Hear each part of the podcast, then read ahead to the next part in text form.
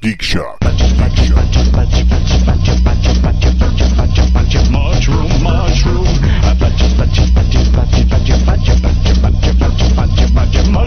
mushroom. Get out there that doesn't know the difference between a website, Facebook, and the internet. Oh, fun. Yeah. Wow. Interwebby thingy. The machine. Mm-hmm. Scary.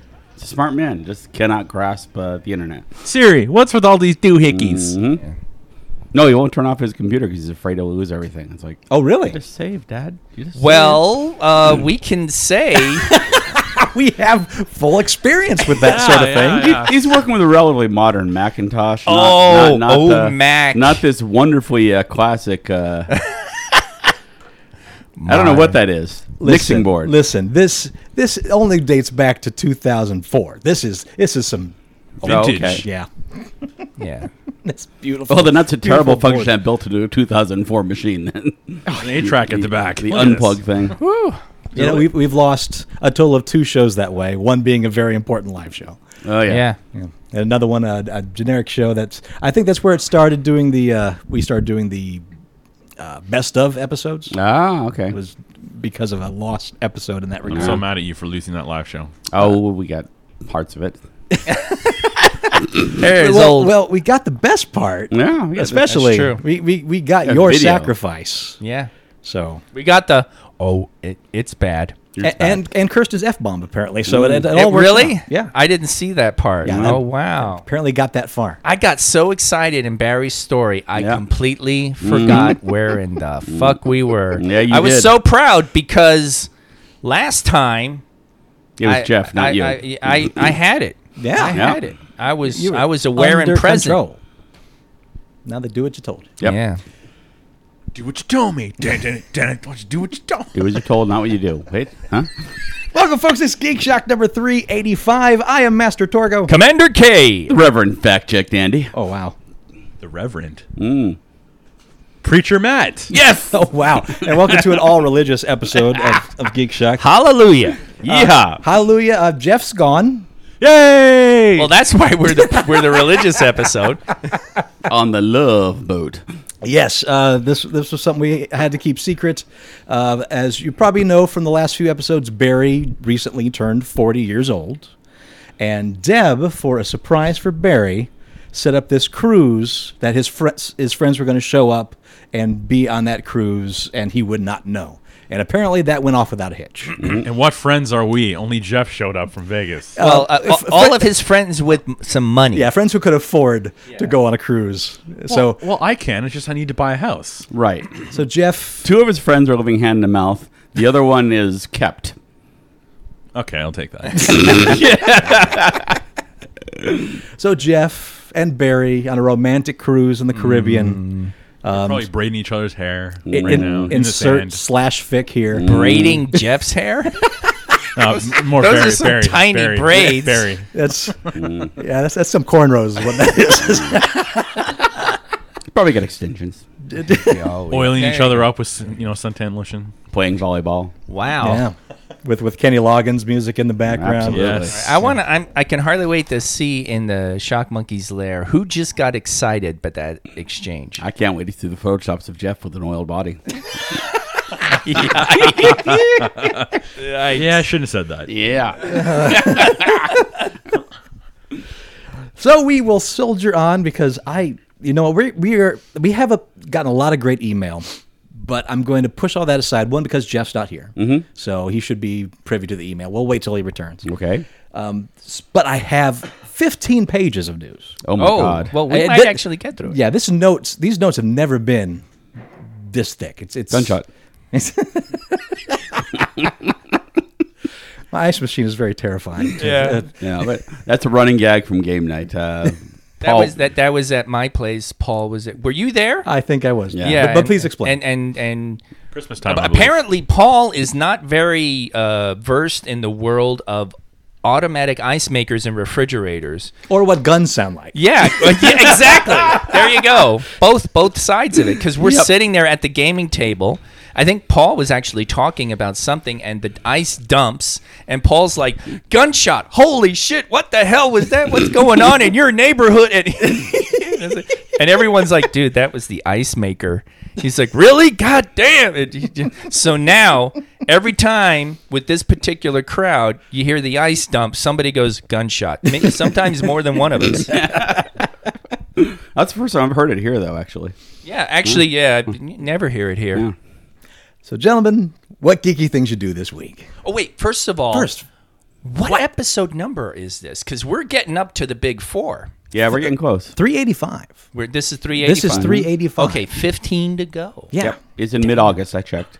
Uh, Is it? Mm-hmm. well, he's fact checking. Uh, uh, there he goes, living up to the name. yeah, okay. What are we gonna do for the 400? A live show. Which no one will Uh, I ever eat no hear. fucking Our pepper. second, our second one ever. That's right. The Oswald was an elaborate hoax. It really wasn't a show. We just put on a few pieces for a video. That's where I'll shoot heroin because you know You heard it here, folks. Episode 400. The, the flip side, and Matt will be like, "Oh, it it's good." oh, I'm hooked. Yeah, I've got a monkey on my back. He's like, oh, it's spicy. It's spicy. It's like lava in my veins. what did you do, gentlemen? I have been binging. This is a tangential geeky thing. All right. But I've been binge watching Longmire Okay. um, because I forgot. What's Longmire? Yeah, Longmire is a. Uh, it's based on a series of novels about a small town, actually not even town. It's the county sheriff in a Wyoming county. um, Clay Blackwell, who's from Wyoming, uh, raved about it on Facebook some time ago, and it was so goddamn funny because it was like 11 p.m. and I'm ready for bed, and I'm like, eh. I'll just watch one. I'll, I'll watch part of an episode, see what this is, because the ca- tangential geek connection is Katie Sackhoff. She's in it. Ah. Okay. She's a she's a regular, and uh, it is a very well written, very well acted uh, series, and uh, I mean it's essentially a procedural, but it's actually got a through line. They're actually dealing with some uh, overarching long issues as well as their story of the week. So excuse me, it is well put together. So it actually has drawn me in to the point that that night I watched until 6 a.m. that morning because I just couldn't turn it off. And uh, I've been binging every time I've been home since. when I was sick, I was doing the same thing with um, uh, White Collar. I'm like in the fourth season of White Collar Mm-hmm. now. It's, So, it's but- very felt very salted peanuts. Yeah, this is this is it's it's really it's it's really good. Um, Robert Taylor, who's uh, an Australian actor, is playing the the title character, Longmire, who's uh, the count the county sheriff, and uh, this poor Wyoming county gets an awful lot of murders. It's like murder she wrote. Yes, kind of stuff. Uh, Angela Lansbury's in that many. Yeah. exactly. It's, but it's also cool because it's right next to a Cheyenne reservation. They fold in a lot of Indian politics, um, as well as big business uh, politics with mining and stuff like that. Is so, it set in the current modern times? uh, yeah, Okay. yeah. I was, I was yeah, it curious is. Mm-hmm. about that. So, and it's pre- and it's got a, a metric ton of uh, faces that you would recognize, you know, who keep appearing. Gerald McCraney uh, is uh, is in it. Um, A lot of that guys. what? A lot of that guys. A lot of character Uh, actors you recognize. Yeah, quite a bit. So it's and it's cool. It's at least very, a lot of fat guys. a yeah. lot of that's fat that's guys. what I heard too. A lot and of I'm fat like, guys. Huh, okay, Uh, okay. So, uh, but yeah, yeah. So I definitely recommend it. It's well acted. I'm not a I'm not a procedural person. I'm very genre. Like I said, Katie's the reason I was tuning in. She's very good. Um, but it's it's it's well scripted, well acted, well done. Lou Diamond Phillips is a major character in it. He's very good. It's it's it's it's, it's a pleasure watching him, as well as everyone else going. So Do you by chance know how many seasons there are? there are five. Okay. And apparently they are working on the sixth, which uh, I believe Clay actually just stated on Facebook it will be the last. So they Okay. will close out. Fun fact: They're filming that last season in Las Vegas, Really? New Mexico. Ah, Yeah. there you go. Missed out on extra work. Mm. Yeah. Damn it. Um, and it's it's Netflix, so we're talking ten or thirteen episode seasons. So it's not even like because I'm still making my way through the first season. Oh no, I just finished the first season of uh, might have been the second season of Supergirl. Ah. But it was really funny because I'm watching, watching, watching, and I click the next one. And I'm like, 15. God damn, how long is this? I totally forgot. Right. You know what broadcast is like. Yep. What else did you do, guys? I uh, pretended to perform a wedding, which is why I'm calling myself the Reverend Fact Check Dandy. Ah. Aha! You you pretended. Yeah, I went to the uh, Millennium Fandom Bar last night. Yes, Of course, Plug. of course. Yeah. Have I actually haven't been in about a month because I've been sick. I can't Holy drink. shit. Um, but it was they were open Monday. We're not usually open Monday, but apparently uh, it was uh, Firefly Day. Aha. I don't know why it's Firefly Day, but for some reason that date is Firefly Day, and so I uh, So just for that Monday. yeah just that Monday they, they were open on a couple odd Mondays for special things now, but uh, Probably the day that it got something like I, that. canned or you know something. what? There was stuff flying around the internet. Maybe that was like the the l- cancellation or the Yeah. last. I don't know. Huh. But yeah, I showed up. You know, I I, uh, I I put together a Badger cosplay, and I'm just hanging out there. And uh, they're apparently going to be performing weddings there now, and so they were doing a photo shoot. And Alex came over and said, uh, "Could you uh, perform the wedding? Pretend to perform the wedding?" I'm like, "Yeah, sure." So I stood up there with a guy cosplaying Mal and somebody cosplaying Inara, and I had a big book in front of me and s- grinned like an idiot, and it took lots of pictures. Oh, that's terrific. How'd the Inara look? Um, Were you there? Okay. For, were you there for the uh, quiz night? No. Oh well, um, uh, you were there for one of the quiz nights, weren't you? All right. Anyway, Yes. she's she's a little round for Renara, but she's she's nice. She's fine. All right. Let let let's get off that subject and and go to Andy. She knows. You should. Uh, no no. You should. Um. You should like do that online certification thing. Honestly, Yeah. I did think I he, Alex asked me. He said he's gonna have people doing it. He's got a couple already, and he asked he asked me if I was uh, certified, and he said, "Well, you should do it." And I'm like, you know, I'm kind of thinking I want to do that. I think it'd be fun to be cos you know, a nerd. A nerd. Geek themed weddings. Yeah. Yes. Are Yeah. you kidding me? Yes. Oh, yeah. Run with Yeah. this. Yeah, I mean Star Trek, the um, the reverend that we would bring in for the Star Trek weddings was a fan, had her own costume, and she would come in and she would theme it. You know, th- uh, her whole everything that she would do, she would theme it around Star Trek. They Wait, are wait, gonna wait, was they it are an gonna do admiral a uh, costume because it has to be an admiral costume, right? No, Captain can Oh. Captain can wed people on the ship. right, except they have to die at the end of the episode. The Captain, no, one of the one of the bri- one of the bride or groom have to die. right? The fact check Trek. Yeah, yeah. I love this idea. You need to run with this idea. I, I think I do. I kind of I kind of like it. They are going to do a um, they're going to do a photo shoot for a Star Trek wedding, and it's going to be original series. But I don't know when they just but they did mention out what they're shooting doing the shoot. Oh, can we put together a Mirror Universe Kirk uniform for Andy? Oh God, yes. Oh, I am Captain Kirk. Doesn't that one have like an open chest? Yeah, okay, okay. sleeveless, but a nice golden sash. Yes. Can't beat you can't beat a golden sash. oh yeah, That's why I want a sleeveless. and a Andy. dagger and a thigh high boot for the ladies. We'll we'll get you some thigh high boots, Andy. I'm not sure they look good on me, but I'll try them. Gotta try something once, right? Sure. Yeah. Yeah, that's Andy. Now, what's fun is that you says you had you did badger cosplay. Yeah. and I my brain immediately went to the furry. Yes, big furry right. badger. Yeah, Yep. Badger, badger, badger, badger, badger, badger, badger, badger. A snake. I would love to see a picture of a Mal and an Inara and a big badger. Because honey badger don't give a shit. Badger was actually pretty. I mean, there were a couple mouths, and there were a bu- couple rivers, and a couple of uh, Kayleys. I was the only Badger. So yeah, But there wa- and and obviously there wasn't a shepherd book. because You wouldn't be asking Badger to do the wedding. yeah, really. I was gonna say. Well, I have another book that took me by surprise that I really enjoyed. It's called Chalk that sounds familiar. by Paul Cornell. Uh, I guess Paul Cornell's one of the few people that's been uh, nominated for Hugo's in three categories. I don't know if he's won any of them, but uh, comic books, uh, film and television, and in novel form. Uh, so this is new novel. It's a horror novel called Chalk. Very British. Takes place in in Wiltshire, which is uh, kind of the west of uh, Britain, kind of farmland Britain. uh, in the 80s. Uh, the 80s stuff is really, really important to the novel. Uh, but it's a bullying story, it's a split personality story that takes on a whole different connotation than any other split personality in the story. In fact, uh, the basic idea, if you can get this from the back of the book, this kid's horribly bullied, and I mean, in one of the most horrible bully scenes I've ever read in a novel.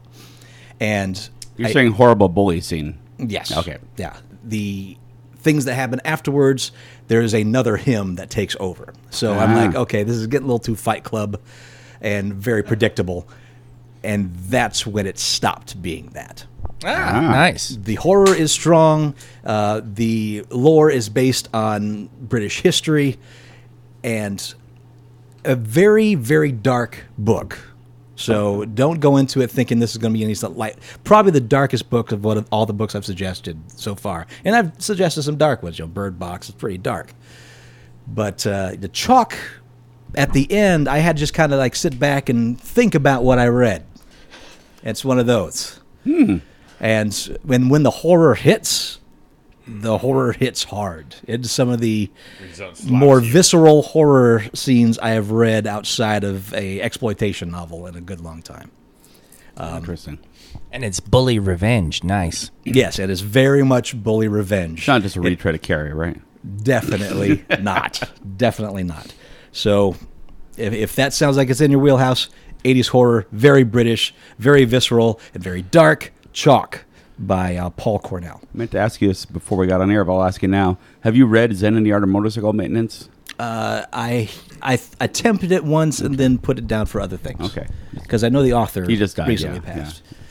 Uh, and of course, that's led me to other things. I'm still reading Designers and Dragons Mm-hmm. uh, 70s, which has been absolutely mind expanding because it does not miss any RPG uh, in that time. And I'm learning about deep cuts of things like Game Designers Workshop and uh, Chaosium and other things that uh, other Chaosium. role playing companies that you don't know outside of their larger things. Games like Dark Dis- Conspiracy, which I think I tweeted you if you if you had it by chance, Kirsten. I, I don't have it, but I've definitely seen it and heard of it. Yeah. That's one I remember playing in college, like for a short time. Like Dark Conspiracy was the dorm thing for a while. So that continues to be amazing. About halfway through that book. And I've also officially started, as as many people have suggested, and I appreciate all the suggestions, I've started The Gunslinger. Um, Ah. So I'm now starting Stephen King's my. magnum opus, finally, in my life. So I'm about a third of the way through Dark Gunslinger. Drawing up to three was the hard slog for me, so be careful when you get to that one. Isn't Drawing of the Three the second one? I- Uh, It might be the second, second or third, but yeah, that one I actually bought an audiobook because I just couldn't fin- read it. And then even in the audiobook, I eventually hit a point of I just can't. I just and I actually wikied the story through so I could go on to uh, the next one, which Wow. is uh, uh, Exactly. yeah, I can't even remember what the Been too next one long. was. But yeah, I just I did try the gunslinger a while back, uh, back when I worked at Star Trek, being in the janitor corridors between rides. I did read the first gunslinger and drawing of the three, and I remember enjoying it. I got through drawing fine. In fact, I remember enjoying it actually. oh boy, Wow, yeah, right. um, Your mileage may vary. but I do know that ever since he finished Dark Tower, uh, the he, he's still writing addendum novels, but the actual ar- full arc, he went back and made adjustments to the initial gunslinger. oh did he? Yes, to to fill out some things and to to foreshadow things a little better, uh, clean it up a little bit because I remember it being very dry and very wordy. And he even says in the introduction that he was a bit uh, uh, writer's workshop pretentious with it. ah. So and and so far it's been an enjoyable experience. So I'm happy to be on this journey, Nice. hopefully to its end. And speaking finally of books, uh, we're still discussing Hyperion.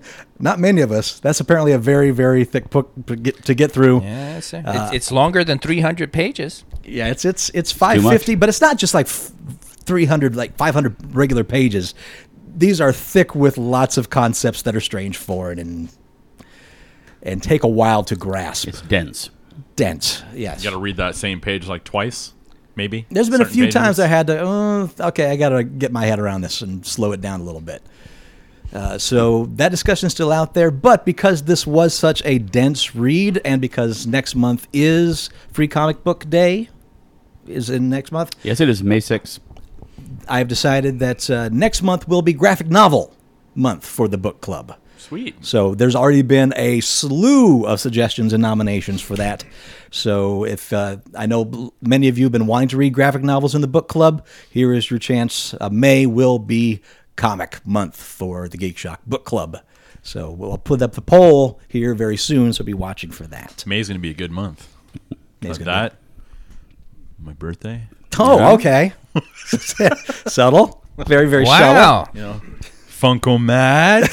Oh, wow. Wow, that's wow. that's the most Well, that's awesome fishing As expedition good a I've seen. segue as any. What's the count now? What is the count What? now? Sorry? What is the I count? don't know. Have you got any? I haven't uh, I, right now. No, Say, Are you, you have s- him at a bit of a are you s- loss. not exactly. Are in you the still position- at 31? Or have you got others? All I got was the bigger Groot. So you're at 31. Uh oh. What's this? What's this? No, not You're that pulling one. things out of a box. There you go. Now you're at 31. Oh my God! Kirsten was just throwing a Funko of what? Young Frank Walker from Tomorrowland. You know, yes, it's a dollar ninety nine. Amazing new value. Postcode's got him, baby. Alrighty then. did you ever see Tomorrowland, Kirsten? No, All right, that's what I thought. Frank There's a Walker. reason he's that's uh, He Clooney, loves that right? pop. Look at him. Look at the joy in his eyes. It's it's now a numbers game. And yeah, it's purely numbers. so now it's it's like, all right. I can't wait for ten years down the line when they're, you're just looking at it. It's the, I don't know what half of these are. Yeah, really. This is the hell is this? Well, thing? you know what? This has gotten That's stupid. actually that's actually such good advice. I better create the Andy shelf now, so that years down the line I can look at Yeah. that shelf. I don't. What did? oh, oh, right. Andy. Right. Okay. Well, thank you, Andy. No problem. yeah. Thank you That's, for uh, instigating. Oh, That's- yeah. You son of a bitch. So, anyone else out there want to? Uh, Give, give Kirsten a Funko for Matt's birthday. yeah. Yes. Well. Yeah. Exactly. Happy birthday to Matt. Yay. That'll be great. Anything great. else, gentlemen? I played a really cool game at the uh, Millennium Vandenbar too, called uh, Five Minute Dungeon. Fi- Appar- Ooh, I like apparently, it's the a Kickstarter game. It's very similar in concept to that uh, escape game you brought over with the dice. Where you are timed With to the leave tiles. the tomb? right? It's it's timed. Your your time to defeat monsters, and you've got everyone's got their, an individ- individual deck with various things that you're throwing down, like arrows or swords and stuff. And the monster has to have so many swords or so many. But it's hard to find. It's a Kickstarter game. It's like I saw it for Sure. seventy bucks somewhere, but Should've but it jumped is all over that. But it is 70 it is in the library at the Millennium Fandom Bar, so you can go play it there anytime you want. Okay, there you go, monkeys. Come to Vegas, Millennium Phantom Bar, plays a five minute dungeon. There you go. Very cool game. Or if you want the. How much ahead you get? What? How much head did he get? No, how much? How much ahead? Oh, okay. Do you get? I was gonna say you had did you hear the get part the- about Millennium fandom bar, right? Although actually those nerds, yeah, Yeah. you know. it's like the Ren Fair, man. Come on. Oh yeah, there you go. Jesus. they, they may not be supermodels, but there's stuff happening. You ought to get that shirt, I will. Millennium fandom bar. They may not be supermodels, but stuff is happening. What's the old You adage? didn't look in a mirror, sir. What's the adage? Oh, I'm aware. I am very self-aware, my friend. Oh. Wow, Matt! Re- wow, I am Had not pleasing to strip the right off his eye. back. Okay. wow. the odds are I good, have but the goods are odd, Too right? much belly fur. Looking attractive. I am a pasty, pasty man. all right, enough. Holy fuck. Oh, that Cornish hen pasty. Very Cornington pasty. Anything else, gentlemen? Uh, no, Oh wait, I no. no. No. Wow. I long mired out. Started, there's uh, nothing there's nothing out there. I'm like, all- well, I've got points. I can actually see a couple movies for free. Mm-hmm. And God knows I've got time. But it's like every week I pull up Fandango and it's just like shit is just it, we're in the dead Wait, zone. wait, wait, Right. Come on. You don't want to live your life a quarter mile at a time. I'm sorry. 10 second car. What? You almost had me. Fast Dom, and Furious. Dom Toretto. He's talking Oh, about come oh on. Fast and Furious. furiousist. That's out. No wonder I'm ignorant to all this. All right. yeah. You know what? It's funny. I'm uh, actually a Vin Diesel fan. I like him. I like The Rock. I like Jason Statham. Uh, but I, I'm, you know, That does nothing for you. it's. I'm just, you know, I'll Come on, wait. Kirsten. I had you. I had you, man. I had you. You're, you're, you're, you're, you're quoting a movie nobody's in this room to see. Some people will know. There's listeners. I out recognize there. that there's quotes. yeah. When when Andy posts this, Yeah, but those are like those are like movie quotes that are like a greasy pork sandwich in a dirty ashtray that you know what it is. Well, Well, yeah, that's just like generic. I, I know, I know. shit. What movie is this from? Generic Hi. movie quote. What what movie is this Oh one my from? God, come on. How are you feeling? are you okay? Remember that movie? Classic. No, that's that's from the ride. Now watch, you might get it confused. Now watch my eye when I say this. God. That separates Read from- my lips. That separates it from this movie to that movie. No new taxis. Er, Next weekend, May Erg. 5th, Guardians of the Galaxy. No. Yeah, M- May fifth. May 5th, Guardians yes. is coming out, so there is that to live for. That's all it's keeping you from hanging yourself. the upcoming Guardians of the Oh, Galaxy. That's pretty much it. wow, are you okay? You have to hold on to the little things. Holy shit! Matt, Oh. Matt looks like he just had a ghost pepper. I was mid drink and you're like, I got that to live for. Listen, you just got a free pop. Don't do it. oh, that may be oh partially yeah. it, actually. While you tried to choke on a pop. yeah, that's right. Years years from now, Andy's going to be strutting down the street. Yep, Kirsten was in despair, and I got him, young Frank Walker. I kept him alive with young Frank Walker. I saved a life with that pop. Funko saves lives. You heard it here. Oh, gentlemen, let's do some news. I got so much news. We're gonna start it early. All right. News you don't give a shit about must take place. How many you got of these? Not many. Not many at all. In fact, some of this is kind of like some cool stuff with a bad back. How about that? Warner Brothers and DC Entertainment are preparing to launch a new streaming service that will be led by a live action Titans series Yeah. and the third season of Young Justice titled Outsiders. The shows are set to debut in 2018. Both shows are in the early stages of production, will air on the DC streaming service, which will also go live in 2018. No word on other programming as of yet, much like the comics. Titan will fo- Titans will follow a group of young adult heroes led by Dick Grayson, and the lineup is confirmed to include Starfire and Raven. The series is being written by Greg Berlanti, Akiva Goldsman, uh, Goldsman currently writing Star Trek Discovery, and DC's Jeff Johns. And Young Justice Outsiders will pick up where the animated series left off, with the team making taking on metahuman trafficking and the quote terrifying threat it creates for a society caught in the crossfire of a genetic arms race spanning the globe and the galaxy. Unquote. Fans have been clamoring for the show to return ever since Cartoon Network pulled the plug. So Titans are coming, but much like Star Trek Discovery, behind the paywall of the DC streaming service. Calling it now. Arrow's going to go there. Supergirl's going to go there. All of their DC television properties guaranteed. Guaranteed. Going off Netflix, going there. Yeah. And I'm going to be so mad because I'm not paying for Well, that shit. um, well, So watch it now, folks. All right. They have a year. Which is which is CW, which is CBS, or are they all CW now? Or are they all CBS? What They're all CW. I CW. think. they're all Yeah. CW? Yeah. Okay. I got thrown because I got to the episode of uh, Supergirl where um, Callista Flockhart uh, calls. Uh, she looks at Olson, the computer kid, and and Kara, and she's like, "Why are you all standing there like a very good-looking but non-threatening CW cast?" And it was really funny because I'm Nice. like, "Oh, that's a CBS joke on CW." And was it on CBS? And then it moved over. Yes. maybe that's when it was It CBS. originally- I can't remember which channel, but one of them. Okay. I'm thoroughly confused. I didn't know that it was a different universe. Because What, I, is when I it just started did the out? episode where Flash, F- yeah. Flash shows up and he's from the other universe. Oh, is that, So I na- didn't see that one yet. Now, now I'm oh Spoilers. Oh well. Spoilers. no. I, I, uh, side side note, I actually did that. Oh no! What did I you did do? that. I did a Matt to Vernon because we were talking. Uh, we were, uh, have we all watched Shield? Yes. Oh, we're not, up- but up to only a up point. to it's on Netflix. And Uh, okay, no, Netflix. did you just spill on yourself? I Andy, did. what the hell's wrong with No, you? I started laughing. Just like- That's when we clean your sinuses is out. this like is this used? I think there, isn't there in No, the go for drawer. it. That's- In the drawer, yeah, there's, more a- in the drawer if you're scared of that Yeah. napkin. There you go. Uh, no, we were talking because Vernon, Vernon, our pal Vernon, works at Avengers Station. Right. He has to watch Marvel stuff literally as work.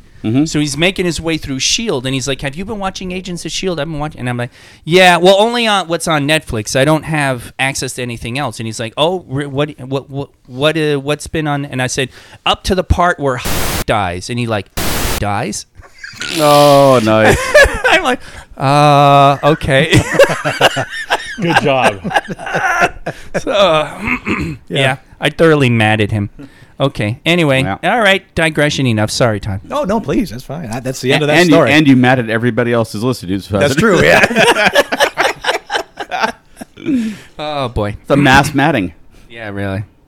That's not a good thing. Oh. Well, we also uh, we we have two mats: spoilering and spitting on yourself. But Although Funko, it's getting really nebulous but now. with the- Funko Matt is drifting away. between Matt and Vernon and Andy with the spills now. It's yeah, really. it's, it's the l- lines are blurred. I'm a carrier. I haven't spilled anything in a long time. Yeah, I know it's freaking me out. Andy, that just means you're building up No. to something terrible. that Ver- spill is going to Vernon's- be. Vernon's spill was pretty epic. It was like It was a triple turns spill, over right? awful. and it But was Matt, like Matt, which spill? That's right. yes, that's right. that guy knocked out three spills in about five minutes. It was that was epic. I was not happy. Andy was off somewhere in the country. He got hard. He had no idea why. what? Because something amazing Andy like just happened somewhere. And he was like, "Where'd this come from?" News you don't give a shit about. Brian Singer is producing a new series called August 1 that takes place in an alternate future where the ancient Roman Empire did not crumble and instead grew into a technologically advanced civilization that is now on the brink of collapse. It's also a pretty dark society where concepts such as slavery, sin, and corruption have been culturally normalized. That description comes from the entity that is that's backing the production, a new French digital streaming platform called Black Pills. I was wondering where the part I didn't give a shit about was. that's what Oh. yeah, that's where it is. Do they not realize what makes Netflix good is because everything's there or was there? Yeah. No, they're Good gonna find God. out. Fuck. This, co- the company is described as a mobile first distributor specializing in short form series that are usually comprised of 10 episodes each, with the segments running anywhere from 5 to 10 minutes. Series is the creation of John Cabrera, who previously, previously created H, the digital series for Singer's Bad Hat Harry production company. A release date, along with the cast and other details, have yet to be announced. Ready for the next? Ah. What other streaming, Bond. what, what other streaming, Streaming services? service? are Bond, gonna be too many launched? streaming Yeah, services. really. Continue with the streaming service news. Okay, next one is. In fact, you might actually give a shit about it. All right. Will Smith. Nope. Okay. is reportedly in talks to join the live action Aladdin as the voice of Genie. Yeah, I heard that. That Voice of The Genie voice of Genie. in live action Aladdin. yeah, because they'll probably do a digital Genie all the same. Uh-huh. like like the live action Beauty and the Beast with the animated beast. Yeah. I gotcha. Uh, latest installment in Disney's efforts to readapt all their animated movies for live action will be helmed by Guy Ritchie with a script from John August. The role of Genie was originated, origi- originated, of course, by the late Robin Williams in the 1992 animated film and went on to appear in the direct to video sequels as well as the animated series voiced by The Simpsons' Don Cast- Castellaneta. The news comes after Smith recently walked away from a role in Tim Burton's live action Dumbo adaptation due to scheduling issues. If he signs on for this gig, Smith would be the first confirmed actor for Aladdin. The studio is reportedly seeking unknown actors to play Aladdin and Princess Jasmine. Previously, previous reports also claim Disney is working on a prequel film called Genies, telling h- the story of how Genie ended up inside the lamp. No release date yet has been set for Aladdin, but it will join a growing number of upcoming live action Disney adaptations, including Dumbo, Lion King, The Little Mermaid, and Mulan, among others. You could probably have Robin Williams voice the genie, and the if they're gonna be animating it, there's probably forty hours of Robin Williams babbling on the cutting room floor when he recorded it the first time. That would be amazing if they did. It would that. be amazing, but it'd also eh, with Williams, it'd be topical. I mean, there's a lot in Aladdin that's topical that you know today. I mean, it's still funny because Mm-hmm. Yep. Williams is always funny. Yep. but it's but- topical for the time. But it's topical for the time. Mm-hmm. that phrase, "late Robin Williams," is Yeah, still kills me. it, it- as yeah, as long as it's been, Yeah. it, it's Yeah. just, it's just, uh, it's hard to grasp. it's That's- it's so is. Weekend geek. Oh, oh, you just did that to make Andy happy and it worked. and to get Matt to stop spitting. Oh, no promises. Spitter Matt. No, we will not be starting that. I know. It's like a velociraptor. yeah, it's it's really weird because the Oh, little sure, you can go that route. you know the the frill doesn't pop out and go before he strikes. It's It's like a cobra. well, it's Canadian. He spits maple syrup. It's you know. there it's- you yeah. go. There you go. Okay. Writers and Hollywood studios are in the midst of high stakes negotiations over a new Writers Guild of America contract. And depending how it plays out, several high profile shows could be affected this fall. The Guild has already approved strike authorization while it tries to negotiate new terms, meaning that if discussions go sideways over the next few days, writers could strike when the current contract expires May 1st. Uh, the last strike occurred in 2007 2008, led to several production delays and cancellations across the TV and film industry. And killed one of my favorite TV shows, Which shows that? Life. I don't remember. Life. I thought he was Because it talking died, about that- life. It died after two seasons because of that. life, Um, life died. uh, it's the guy who's in uh, Homeland, the um, really good My actor. Real What- favorite show of yours, huh? What's that? it's, it's, one, it's one of those guys I, I've only watched him in that. What was, what was the concept of what's the concept of life, Andy? Wow! wow! Welcome to a very special geek shock. I am glad you asked me, son. um, he's a detective who was wrongly convicted. of, Oh, right. You remember this? Yeah. Yeah, the He- redheaded dude. What is his name? I can't remember. He All right. was the guy. He was the he was the- Caruso? he was no, He was the great uh, captain in uh, Band of Brothers. He was the one everybody respected and. and yes, the actor that everybody knows his face and knows Yeah, none of his name. exactly. Absolutely. Exactly. Yeah, yeah, but he's a yeah. great, ac- he's a great actor. Um, he was uh, convicted, wrongfully convicted uh, of murder and sent to life in prison. And then it was overturned um, because he was uh, framed. And part of the deal with the LA Police Department is that not only was he released, but he was made a detective again, and he got them huge settlement.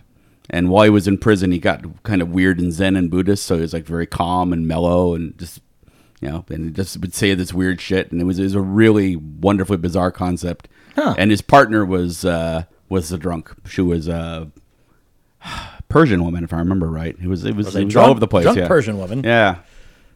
But, drunk uh, Persian woman and guys whose name we don't know. Yeah, yeah. But I mean, like, there was things like you know, uh, yeah, they just would just say things like uh, people people say, "Are you trying to mess with me?" I was, "No, you're, you're trying to mess with yourself." I don't know what he I said. don't know what he said either. Anyways, it was a great show. it Didn't it also kill Lost too? Uh, might have. Yeah. Oh. Well, pretty sure it Yeah, did. we could. yeah, Well, it's not like they were writing anything anyway. With Lost, you know what's really funny is I want Andy now to be that that cop where he's just. I just get- No, no, no, no, no, no. Are you messing with me? I mean, am I messing with my- Oh God! Okay, I did it. Just take me in. I mean, it's making my mind. And then the court. variation of Columbo. Yeah. oh, yeah, yeah. the One more right and everything goes there. It's kind of Columbo meets Gabby Hayes. Send in Detective Taylor. Yeah, yeah, mm, mm, mm. Oh, now it's going to be Columbo, Gabby Hayes, and uh, what's his name? That yelling comedian. Now we got another. What's his name? yeah. no, it's not. This, this, this, this is a brain fart. Oh, Come on, Todd. It's Bobcat the yelling, Goldthwait. the yelling comedian. It's a brain fart. Bobcat Gold. Bobcat Goldthwait. Thank you. brain fart. I prefer brain fart. Yeah. In fact, I like that as the title. Ladies of and this- gentlemen, welcome to the Comedy Store and the comedy songs of Brain, Brain Fart. fart. Brain fart have to be a prop magician. prop magician? Wow. No, not a prop magician. Yes, all magicians are pretty much prop magicians, aren't they? Wow. I need a drink.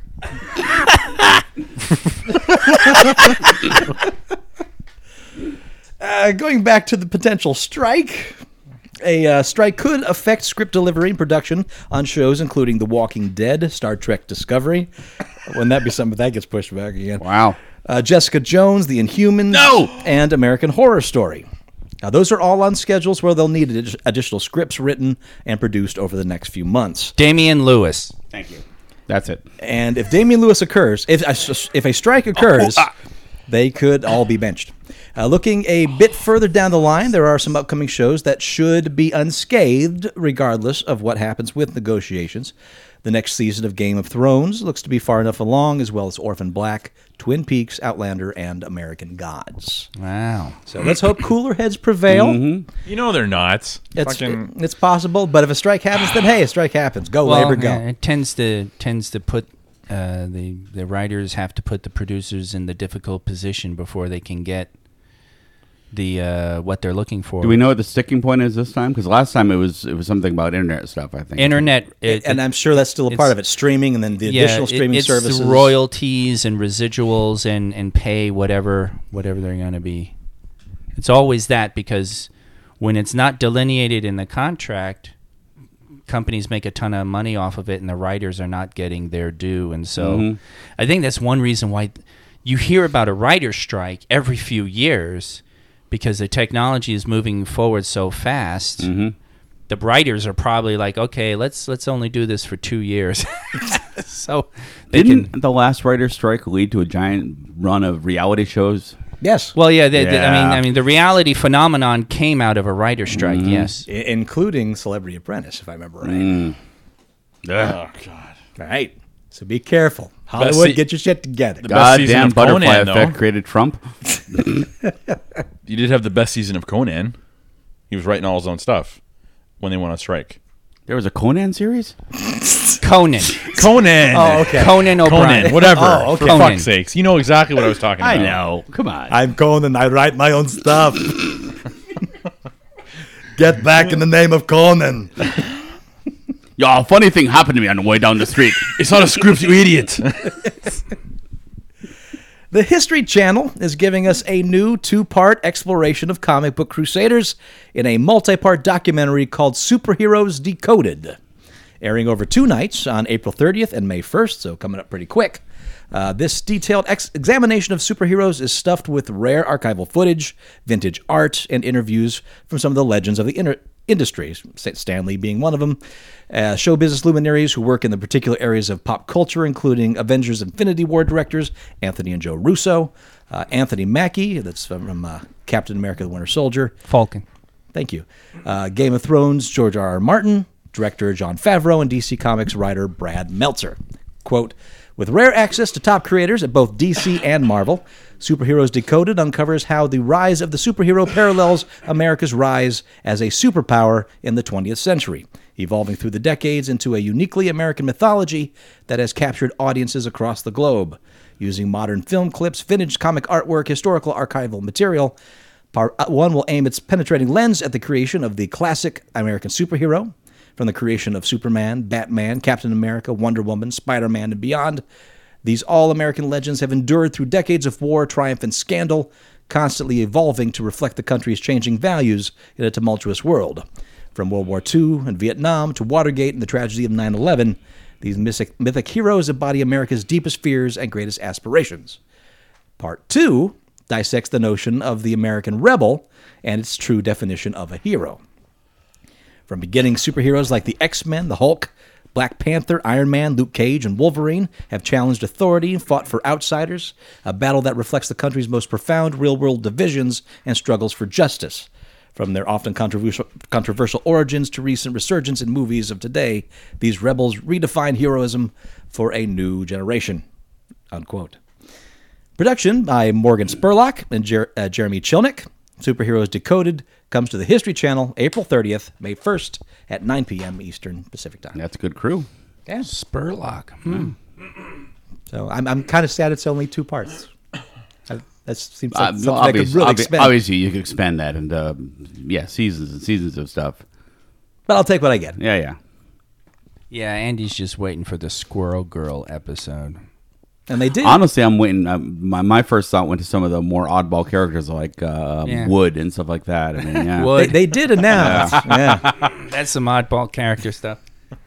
They did announce the rest of the who the heroes are going to be on that. Hmm? So you can find that out there. I don't have that. Okay. here, but Oh. if you're interested in the Squirrel Girl show or New Warriors, as it's actually called, Mm-hmm. that information's out there. If you really want to know who the heroes are in that balls to the walls comedy Oh, Andy that wants was to red know- lighted by everybody but Andy. right. Andy wants Squirrel to know Girl about and Friends.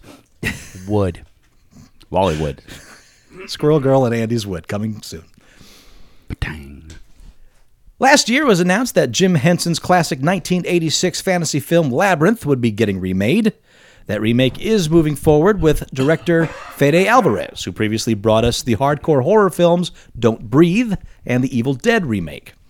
He also set to uh, co- he's also set to co-write the film with Jay Basu, who is currently writing The Girl in the Spider's Web, which is the Girl in the- with the Dragon Tattoo sequel that Alvarez is also set to direct.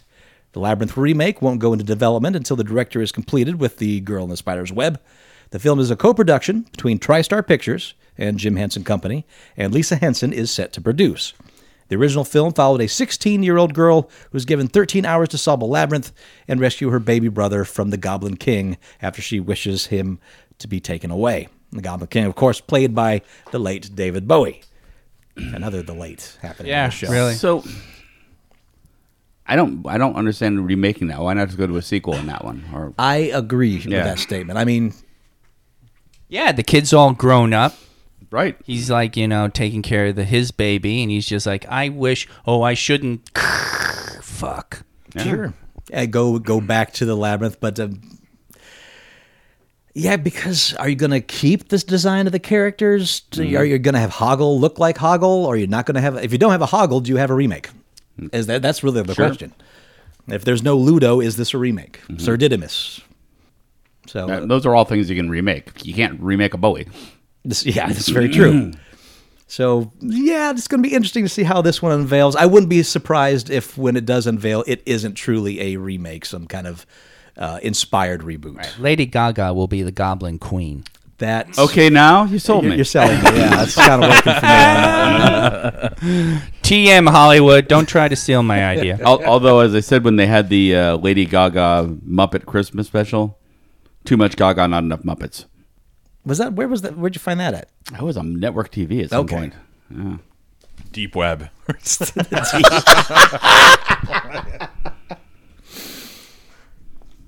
Josh Brolin has landed the highly sought after role of Nathan Summers, aka Cable, for Deadpool 2. The Oscar nominated actor will star, star alongside Ryan Reynolds as the Merc with a Mouth and Zazie Beats. I love that name. Uh, Zazie. Zazie Beats, B E E T Z. That's awesome. As fellow Merc Domino. Brolin has nice. apparently signed on for four movies before the role went Whoa! to went to Brolin, Michael Shannon, and David Harbour were on the early shortlist for the role. Uh, David Harbour being the uh, police officer from Stranger Things. Uh, the actor already also re- all, the actor already stars as the Mad Titan Thanos in the Marvel Cinematic Universe. It will be seen in the upcoming Avengers: Infinity War in 2018. He also played the titular character in 2010's Jonah Hex movie. Oh wow. So slated to begin filming in June in Vancouver. Uh, director David Leitch, Leicht, Leicht, How do you spell it? L E I T C H. Lich.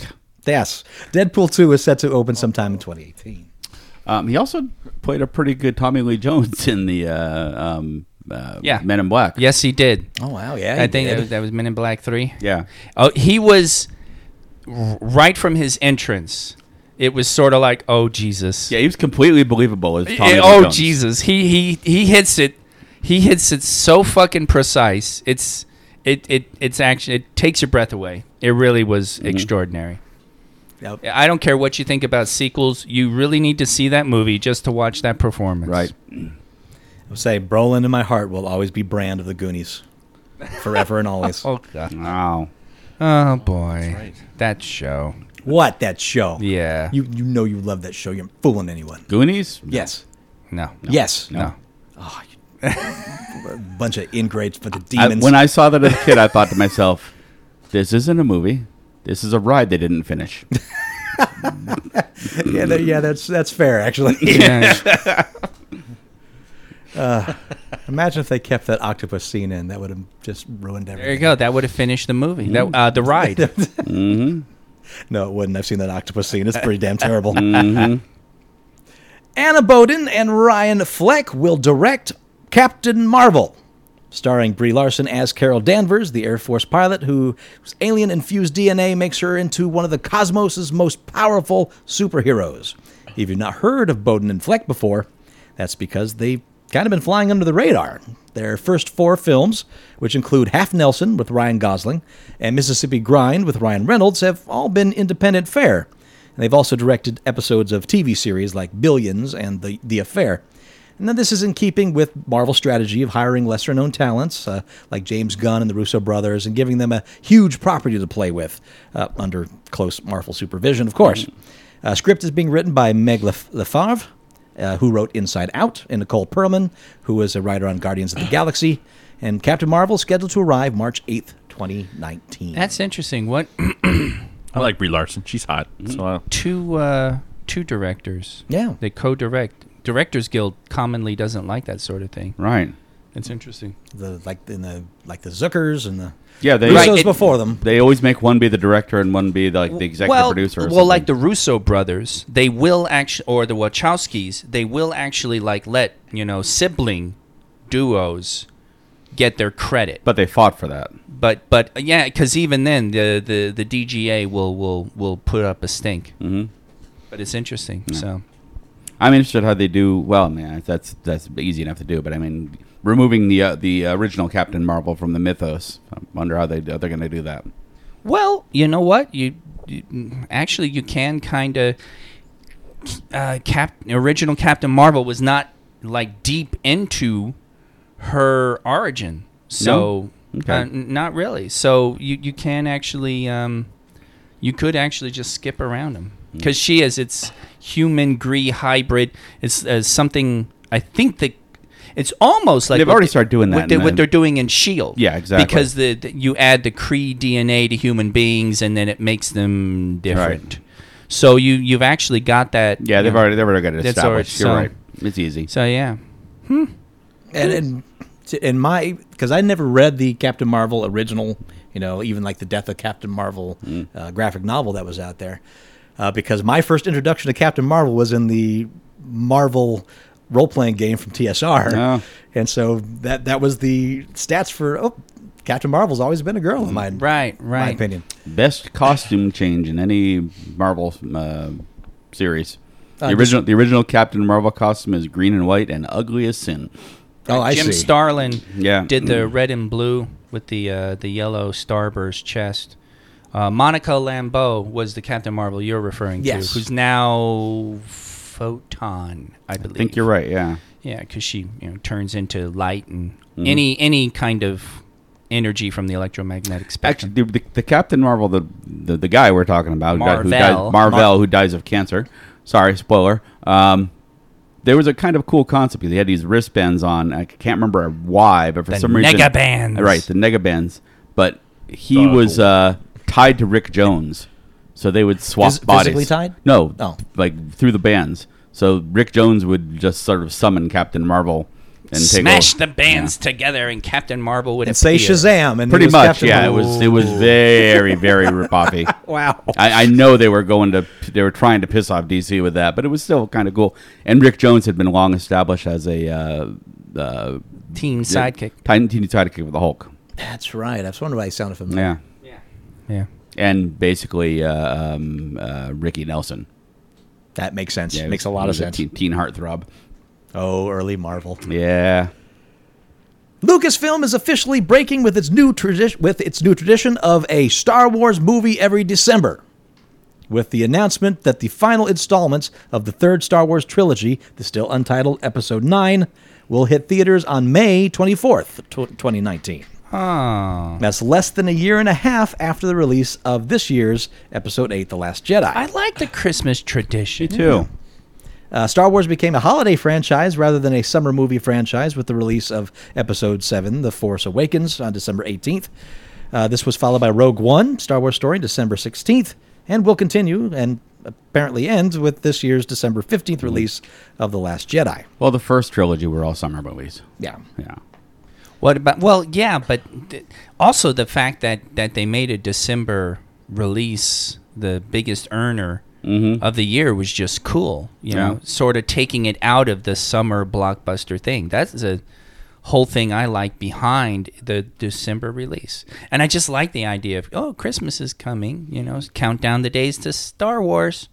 Oh, That's kind yeah. of sad. Wha- it, does it say where young uh, Han Solo falls into Yes, that? the next uh, it's, next Han Solo is currently scheduled for May 25th, 2018. But it's speculated it may be pushed to December 2018 as one last Star Wars Christmas hurrah. Oh.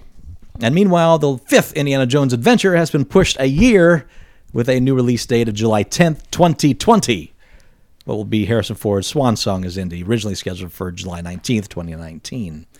Uh, I am, I'm not saying this is the reason why, but it was also announced that Avatar, all the dates of Avatar have been released now up through 2025.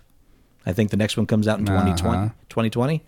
So and I know Avatar was released during the Christmas season. So I'm wondering if if this isn't a let's not put these two against each other kind of thing. Oh. I'm not saying it is, but it's some, something I'm wondering about. Could be that. It could be Disney saying, "Yeah, I'd rather have the whole summer to run Star Wars as opposed to a couple months." But that a month." doesn't really.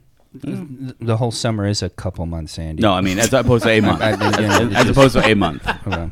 Dude, Force Awakens is like into March, man. Like December. Jan- Was it really that long? yeah. Wow. A galaxy, anyways, over there. Yeah. I will say a December movie of that caliber has a lot less to fight against to keep that box office Well, through yeah. January and February. Yeah. Yeah. So yeah, I, I just- I- don't understand the decision yet. Uh, It's not like it's not making money in that time frame. no, they did extraordinary poop.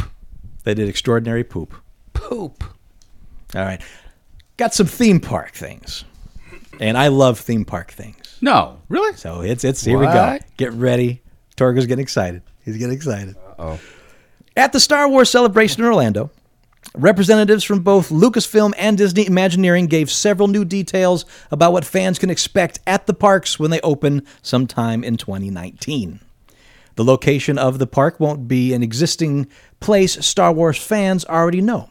It's a brand new in story outpost on a planet somewhere along the unknown regions that fans haven't seen before, but according, according to story group's Pablo Hidalgo, quote, has been there for thousands of years. You're just discovering it, unquote. The point of this is to help people, quote, live their own Star Wars story added Scott Trowbridge, creative executive of Disney Imagineering. It has its own history, its own story, and you'll be able to discover, Hidal- Hidalgo teased.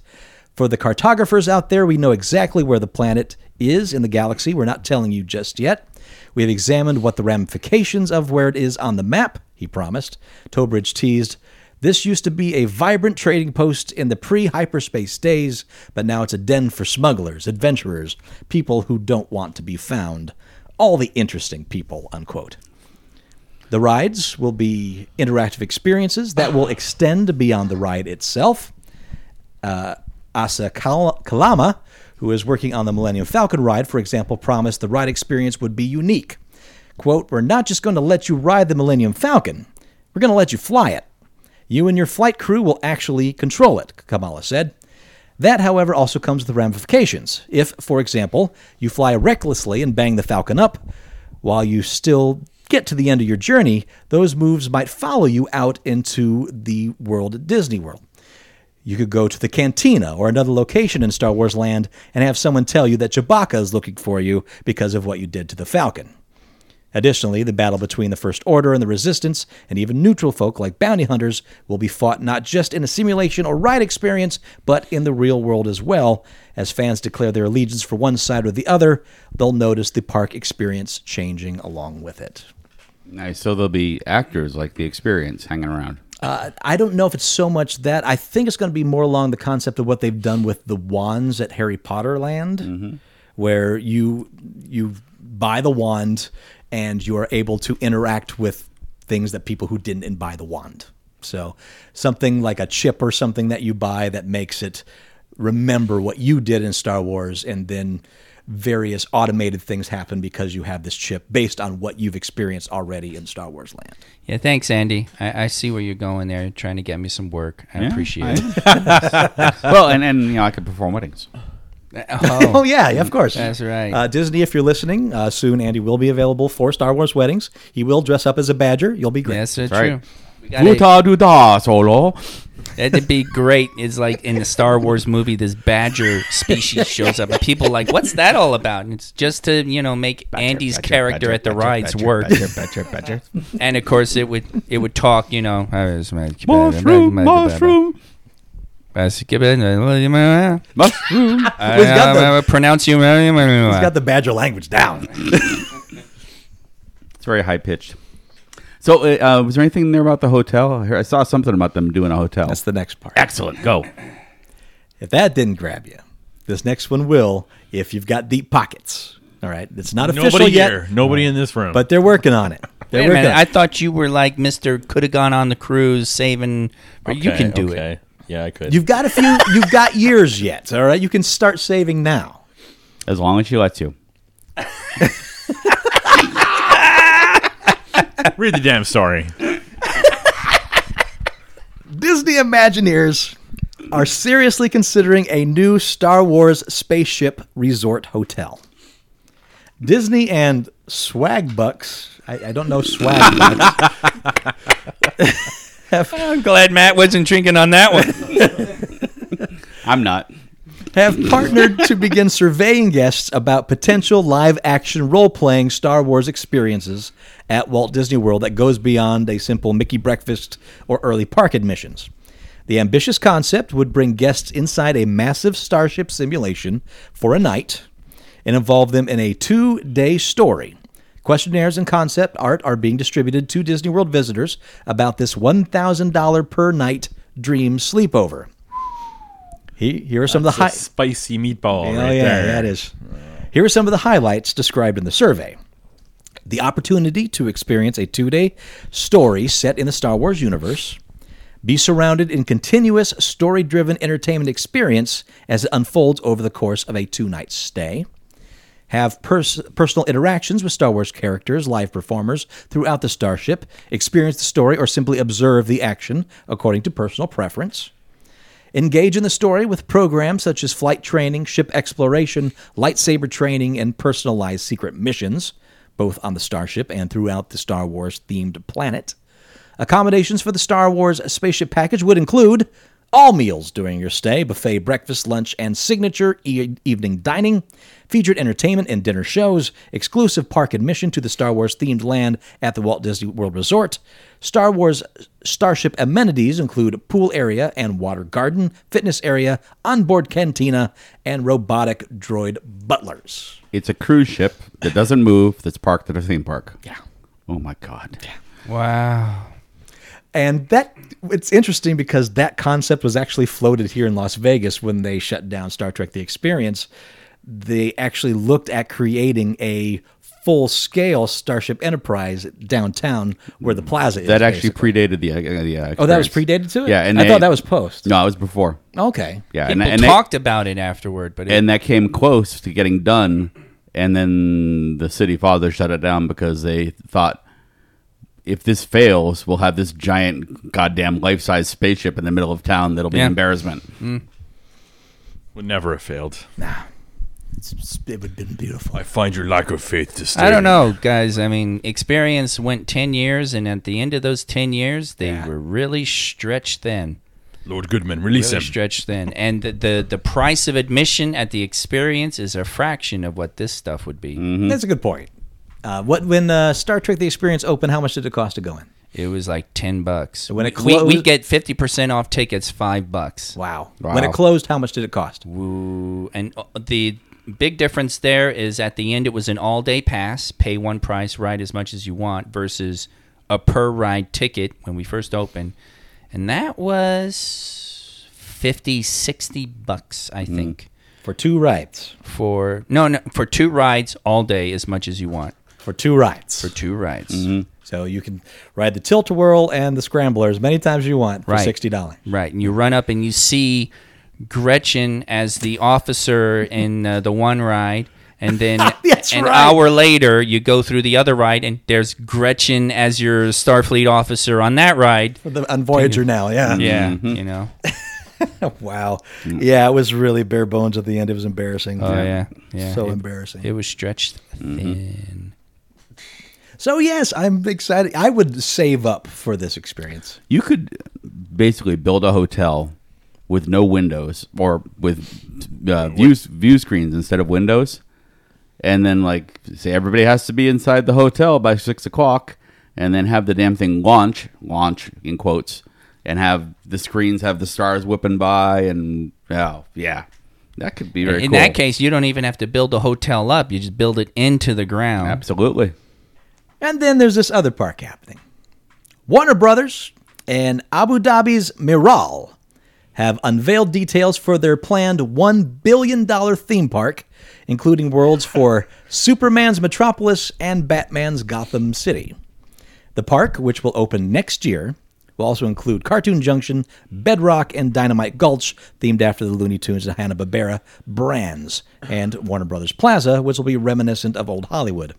Uh, Warner Brothers and Biral first announced the indoor project, indoor project a year ago, promising to open the facility in 2018. The company said Tuesday that the park is on track to make that goal.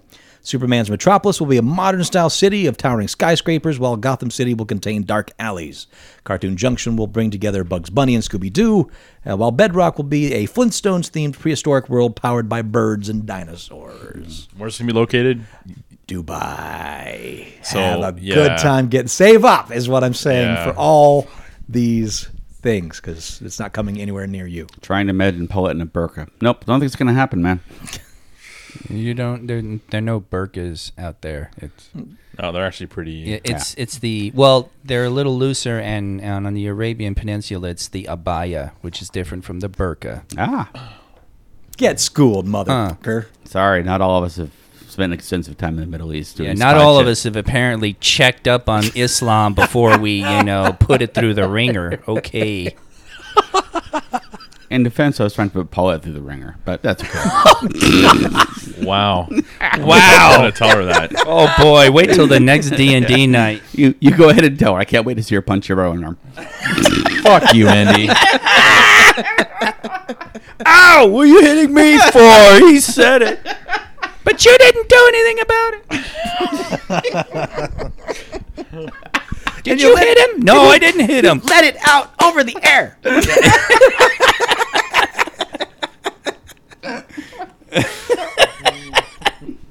It used to scare me. Now I kind of enjoy it. Once again, fuck you, Andy.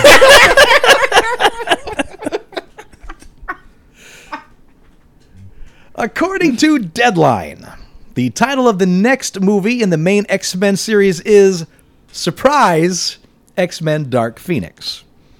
They already, Nah. What? do you mean they already? Go ahead, say that. They already what? they already did Dark Phoenix. In what? X Men Last Stand? no, the second movie was Dark Phoenix. Huh? No, it was the third one. Was it the third one? Apocalypse? No. no, The uh, one with. Oh, the one, the one where I'm the Cyclops fucking got killed. juggernaut, but my name's Vinny Jones. Isn't that Lance? Last Stand. The third. Last stand. Yeah. The third one. Yeah, they they did Dark Phoenix in a half-assed Yeah, way. very half-assed. But uh, how do you redo that since you've already done it? They're gonna- Dude, have you watched First Class and Okay. But they're, they're yeah. I guess the timeline's folded in on itself now at Right, this point. So exactly. Sure. Okay. it's going to be I would love to see it because it's a great story. I'm not saying they're going to do it right, Uh, but I'm but they're going to take another shot at it. all right. it's going to be Sansa Phoenix instead of Famke Jenkins Phoenix. And let's face it, it's they'd be hard pressed to make it worse than Last Stand. Hmm. That's Yeah. aside from Wolverine Origins, the worst X-Men movie made. There you go. Uh, produ- Destroyed my favorite character, so yes, I'll agree with that. Production on the follow up to last year's X Men Apocalypse is rumored to begin this June. Uh, the film has been given a release date as well, November 2nd, 2018. No director is confirmed, although longtime X Men writer producer Simon Kinberg may possibly make his deb- debut on that job. Dark Phoenix, penned nearly 40 years ago by Chris Claremont. Ja- Andy just dropped his phone. No, I didn't. Yeah, Andy just spilled his phone. Uh, by Chris Claremont, jo- Jean Grey's telepathic powers reach their full potential when she is explo- exp- exploded. She is exposed to a oh my god, that was terrible. Okay. uh, to No, no. Let her expose. I like this. Expose, huh? She is exposed to a solar flare, initially turning her into a being of pure thought. She returns to physical form as Phoenix, an entity of immense power who is soon corrupted into Dark Phoenix and turns her abilities toward destruction on a vast scale. The story, of course, as we said, botched in 2006 X Men The Last Stand. Kinberg and Company now have a chance to right that wrong. Uh, Dark Phoenix will face further threats from within its own family. In the release info that came out over the weekend, two more X Men films were given arrival dates in that same year. New Mutants will open April 13th, 2018, and Deadpool 2 has now been set for June 1st, 2018. So, three X Men movies that same summer. Now, see, there you go again. I think Deadpool should be a Valentine's movie. Yes. Good point. Yes, it should. Yeah. You That- know? that's, that was part of the timing, right? yeah. Why, Mm-hmm. So- why, why are they breaking their own shit? I don't know.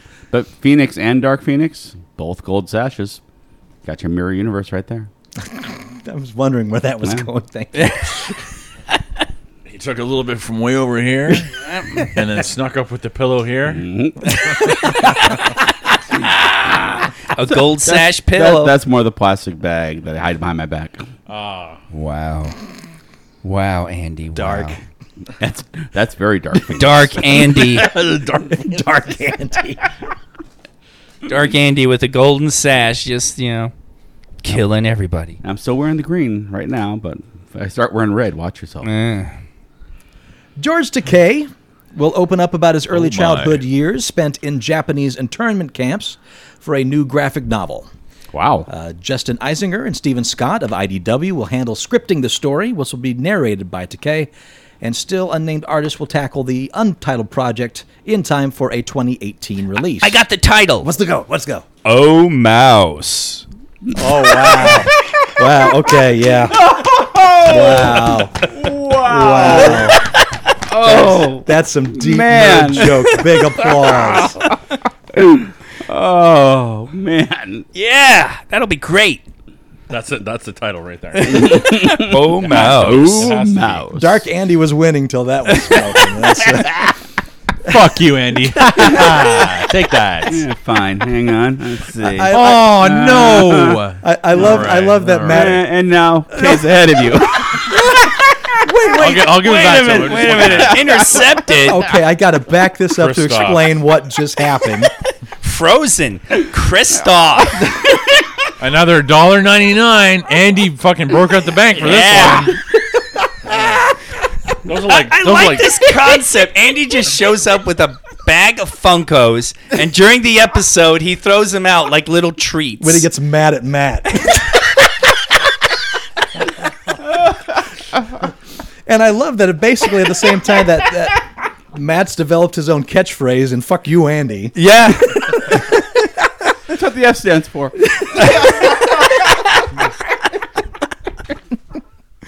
And, and another Funko. Now that makes you now I'm in the lead, the 32. Yeah. 32 with, and that was a, a frozen. That was Frozen. Kristoff, Yeah. whoever that is. I've never seen Frozen, so I don't know.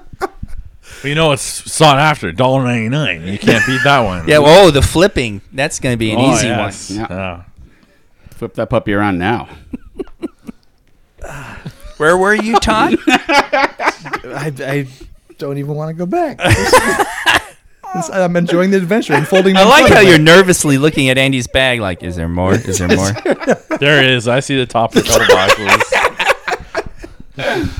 Uh, the goal of Takei's book is to shed further light on this chapter of American history, which saw more than one million Japanese Americans taken from their homes and relocated, including young Takei and his family.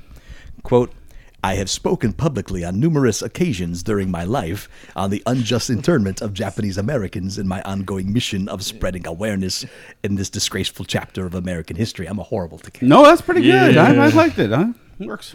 I- I, am not an actor, of course, but yeah. I do this and will continue to do so in the hopes that my personal experience can serve as a cautionary reminder of our past leaders' mistakes, and that as a society we can learn from these transgressions and not repeat them. When the opportunity to tell my story in the form of a graphic novel presented itself, I recognized the value in making it easily accessible for our youth to discover and digest the material, bringing attention to an important and relevant issue, while preserving it for generations to come. We live in uncertain times, and if cer- s- and if sto- I still can't re- read one of you know, It's like, wow, I did not realize this was so long. oh my! And a story such as mine can inspire us to do better and encourage positive change. I want to share it with as many people as possible, no matter who they are or where they come from. Unquote.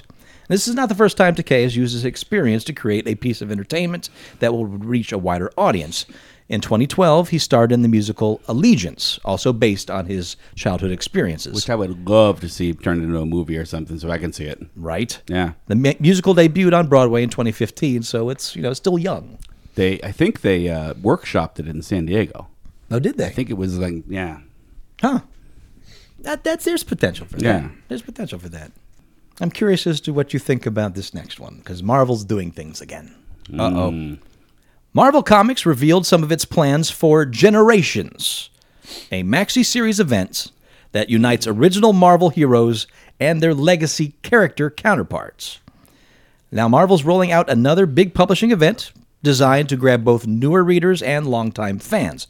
It's called Legacy, and it's being branded as more of an initiative than a crossover event that you'd have to complete a checklist to read. I got it. We'll do a crossover, but we won't call it a crossover.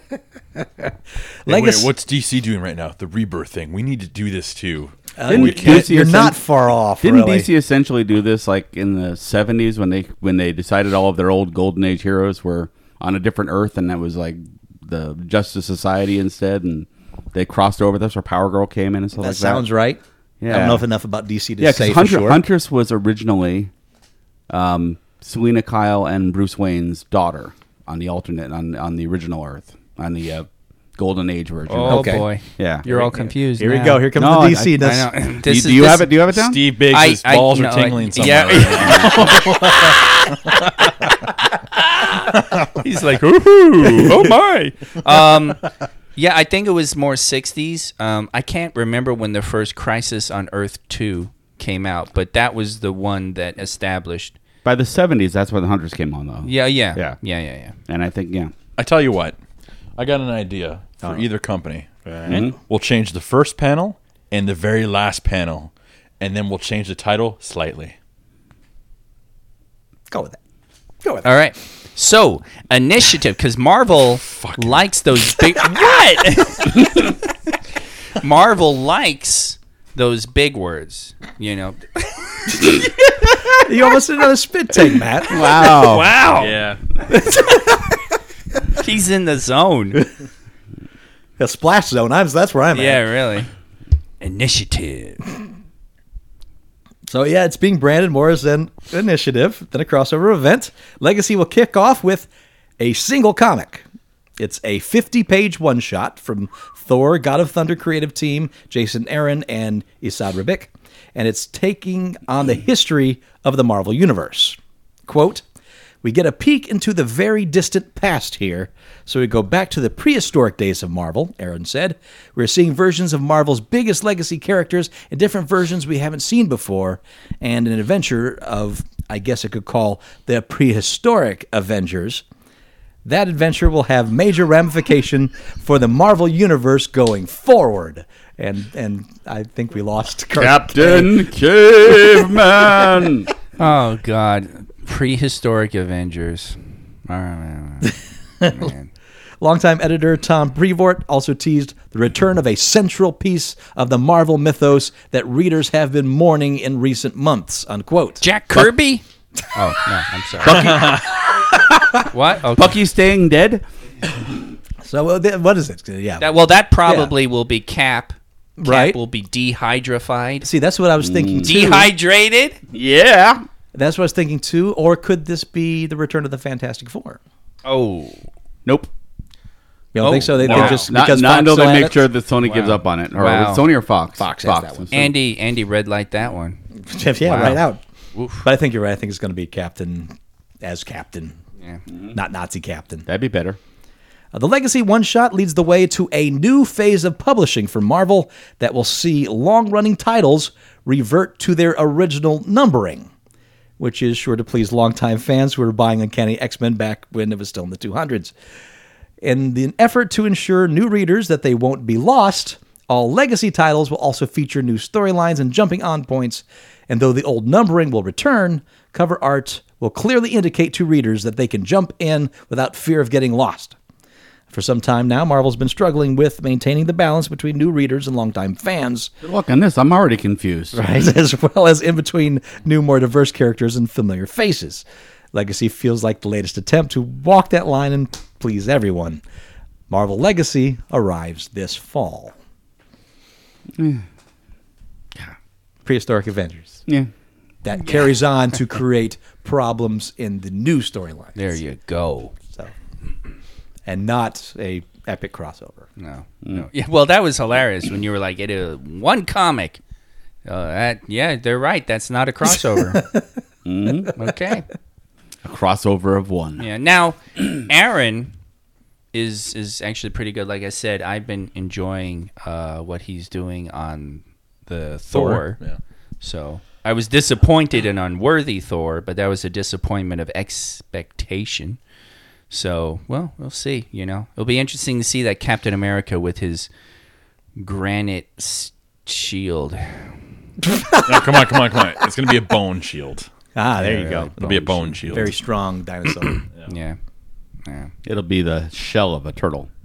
A flat turtle shell. yeah. Okay, well, all right. It's getting better. It's Yeah, getting Mm-hmm. TM. Let's let us write this. Will Smith is in negotiation to star in Gemini Man. Skydance's high concept action thriller based on one of Hollywood's long unproduced scripts. Ang Lee is in negotiation to direct the project, which is being produced by Jerry Bruckheimer. The story centers on an aging assassin who finds himself in a battle with the ultimate opponent, his clone, who is 25 years younger and at the peak of his abilities. Oh damn! Did, did, didn't that just happen in the Wolverine movie? Shh, shh, shut up, Andy. Shush. project was first set up at Disney in 1997 as a pitch by Darren Lemke with Don Murphy producing and Tony Scott directing. Gemini was considered unfilmable for many years because of visual effects technology had not caught up to the concept. Originally, the idea was to have a, an actor such as Harrison Ford play the older assassin and someone like uh, Chris O'Donnell play the younger version before settling on the dia- idea of one actor playing both parts. The script has been retooled many times over the ensuing two decades, and numerous camera tests have been conducted by the studio, which at different times has considered Mel Gibson and Clint Eastwood for the lead role. Wow. So this is this has been f- around forever, and it's finally coming to pass. And I, I like the fact that Wolverine did kind of Pretty much. yeah. it. Did kinda. I mean, it's not like it was the central conceit of the Sure. movie. So sure, but uh, but you can see Marvel going, yeah, we did that first. Well, Mm. you can- I, I certainly then can again- see Andy saying it. But then again, this script the script has been around for decades. Yeah. So at that point, you say, who really did it first, and who's known about it forever? Everyone who apparently. stole who? One of sci-fi's greatest living legends is finally getting some love from Hollywood. John Ridley is set to write and direct a film for Miramax called Needle in a Time Stack, based on a short story by Robert Silverberg. Oh. The story focuses on a man who set out to save his marriage after it is destroyed by a rival using time travel to alter the course of history. The involvement of Ridley, whose credits include writing and directing the Oscar winning 12 Years a Slave, as well as creating the TV series American Crime and a new Showtime project called Gorilla, s- still attached to write a mystery TV Marvel TV project as well, means it's more likely to move forward. Silverberg, the 82-year-old author who retired from writing in 2015, is considered one of the giants of the genre. Four Hugo Awards, six Nebula Awards to his name. He was also inducted into the Science Fiction and Fantasy Hall of Fame in 1999, named a Grand Master by the Science Fiction and Fantasy Writers of America in 2005. He's perhaps best known for the Magipur series, a collection of novels and series set in a giant planet named Magipur, home of seven different races, including humans and various aliens. His other novels include the nebula, nebula winning A Time of Changes, Night Wings, Across a Billion Years, The World Inside, The Mask of Time, The Book of Skulls, I like that title, uh, Tower of Glass, Dying Inside, and many others. Yet, with the exception of a 1986 Twilight Zone episode and two TV's movies, two TV movies, one of which is in French, and the 1999 movie Bicentennial Man, based on Isaac Asimov's story of the same name and Silverberg's expansion of it to novel length, The Positronic Man. Silverberg's work has never been adapted for either film or television. I didn't realize that was a further adaptation from the Asimov story. Interesting. Yeah. Okay. So Silverberg finally getting an adaptation. Creed star Michael B. Jordan, Oscar-nominated Michael Shannon have set to star in the in Fahrenheit 451 for HBO Films.